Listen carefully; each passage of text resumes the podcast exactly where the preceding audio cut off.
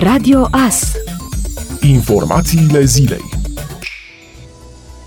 Ecologizarea șlamului din batalurile cu deșeuri chimice care au aparținut fostului combinat chimic Bicapa din Târnăveni ar putea începe în circa zece-cincisprezece ani, când se preconizează că va fi gata uzina care va exploata o serie de componente ce pot fi valorificate, a declarat șeful Agenției pentru Protecția Mediului Mureș, Dănuț Ștefănescu. Batalurile de la Târnăveni, după mai multe privatizări eșuate ale combinatului, au ajuns în proprietatea unei firme din București. În momentul de față există în procedură de avizare o fabrică prin care se dorește să se recicleze acest șlam, să se scoată materii prime valoroase din compoziția lui. În aceste două bataluri există cam două milioane de tone de șlam, deșeuri rezultate în urma proceselor de fabricație de pe vremea când acest combinat funcționa, și din acest șlam se dorește să se scoată oxidul de magneziu, oxidul de crom și clorura de calciu, care pot fi vândute ca materii prime. Prin acest procedeu, marea majoritate a șlamului va fi ecologizat, va fi un șlam inert care se va depozita într-un depozit de deșeuri conform cu noile cerințe ale legislației. Trebuie obținută autorizația de construcție necesară pentru această unitate industrială, după care realizarea uzinei de prelucrare a acestui șlam va dura cam zece-cincisprezece ani, a declarat Dănuț Ștefănescu. Potrivit șefului A P M Mureș, aceste bataluri conțin și deșeuri periculoase, cum este crom, cromul hexavalent, toxic pentru om și animale, care se infiltrează și în apa subterană, în funcție de condițiile atmosferice.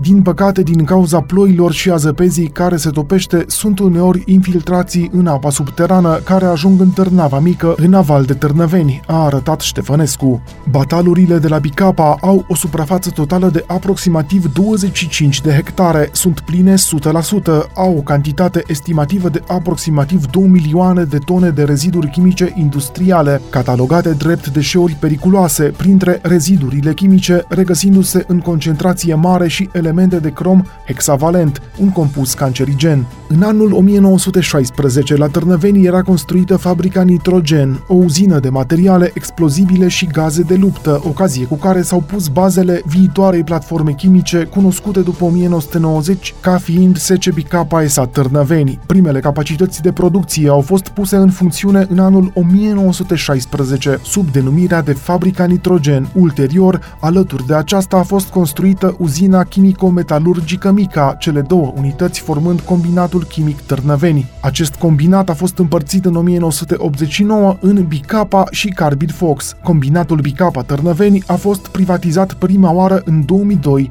când a fost cumpărat de o persoană fizică din Statele Unite. După vânzarea unor importante utilaje industriale, a revenit în posesia statului și a fost privatizat din nou și închis în două mii șapte, după ce toate bunurile au făcut obiectul executării silite. În două mii doisprezece, o altă firmă a achiziționat platforma de la statul român, ocazie cu care s-a angajat să efectueze lucrări de închidere și de ecologizare a celor trei bataluri cu reziduri chimice, însă lucrările nu au demarat, în ciuda numeroaselor amenzi primite de la Garda de Mediu. În iulie două mii unsprezece, Ministerul Mediului anunța că în România există o mie trei sute de situri contaminate, care ar necesita investiții de patru până la șapte miliarde de euro, iar printre cele mai cunoscute se află și iazurile cu reziduri chimice de la Bicapa Târnăveni. Un studiu preliminar făcut în două mii unu arată că este nevoie de douăzeci și cinci de milioane de euro pentru ca situl poluat de la Târnăveni să fie ecologizat. Secretarul de stat în M A I, Raed Arafat, a declarat că cei care se vaccinează împotriva covid nouăsprezece au șansa ca la vară să meargă în concedii în străinătate, fără a fi obligați să stea în carantină. Cei care se vaccinează au șanse la vară, dacă vor să meargă în alte țări, au șansa să meargă fără condiționări de carantinare. Să vedem decizia care va fi în Comisia Europeană. Noi vrem o abordare europeană, dar unele țări este posibil să aibă o abordare a lor pe măsuri de protecție, a declarat Raed Arafat la Digi douăzeci și patru, precizând că unele state s-ar putea să impună obligativitatea vaccinării. Arafat spune că este un semn pozitiv că lumea vrea să se vaccineze. Numărul total de doze de vaccin împotriva covid nouăsprezece Pfizer-BioNTech administrate din douăzeci și șapte decembrie este de două sute treizeci și cinci de mii două sute treizeci și nouă, din care au fost vaccinate cu o doză două sute treizeci și trei de mii două sute optzeci și opt de persoane, iar cu două doze o mie nouă sute cincizeci și unu. Comitetul Național Național pentru Situații de Urgență a decis luni că persoanele care intră în România după zece zile de la primirea celei de-a doua doze de vaccin sunt exceptate de la măsura carantinării.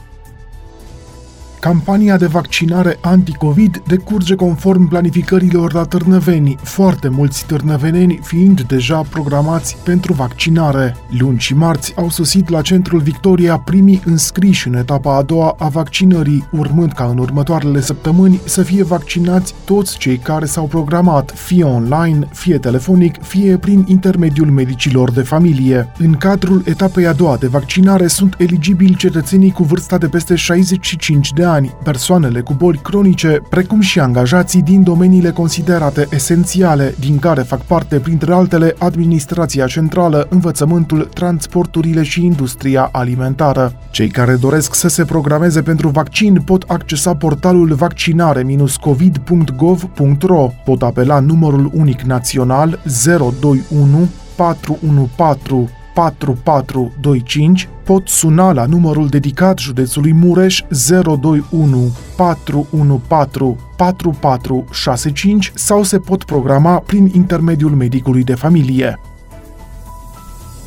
Oamenii nevoiași se pot îmbrăca și încălța pentru iarnă până în data de douăzeci și doi ianuarie la cuierul gratuit amenajat în centrul municipiului Târgu Mureș, în urma unei inițiative civice a Asociației Divers, Fundației Transilvane Alpha și a Teatrului Național Târgu Mureș. Dacă ți-e frig, ia o haină de pe cuier. Dacă vrei să ajuți, pune una aici. Este motoul cu care pornește din nou acțiunea caritabilă Curierul Gratuit, al cărei scop este să-i apere de temperaturi scăzute pe cei săraci. Scopul acestei acțiuni este de a oferi îmbrăcăminte călduroasă celor care au nevoie, în special celor care trăiesc pe stradă sau în locuințe improvizate, dar și celor cu venituri mici. Curierul gratuit vă așteaptă cu drag zilnic între orele douăsprezece și șaisprezece. Luați ceea ce aveți nevoie, iar pentru donații vă mulțumim din suflet. Cine poate este rugat să aducă până în data de douăzeci și doi ianuarie haine și încălțăminte de iarnă la Curierul Gratuit amenajat în fața Teatrului Național din Târgu Mureș. Anul acesta, Asociația Divers, Teatrul Național din Târgu Mureș și Fundația Transilvană Alpha inițiază această acțiune rapidă de întrajutorare, având în vedere temperaturile scăzute anunțate, a anunțat Asociația Divers într-un comunicat de presă.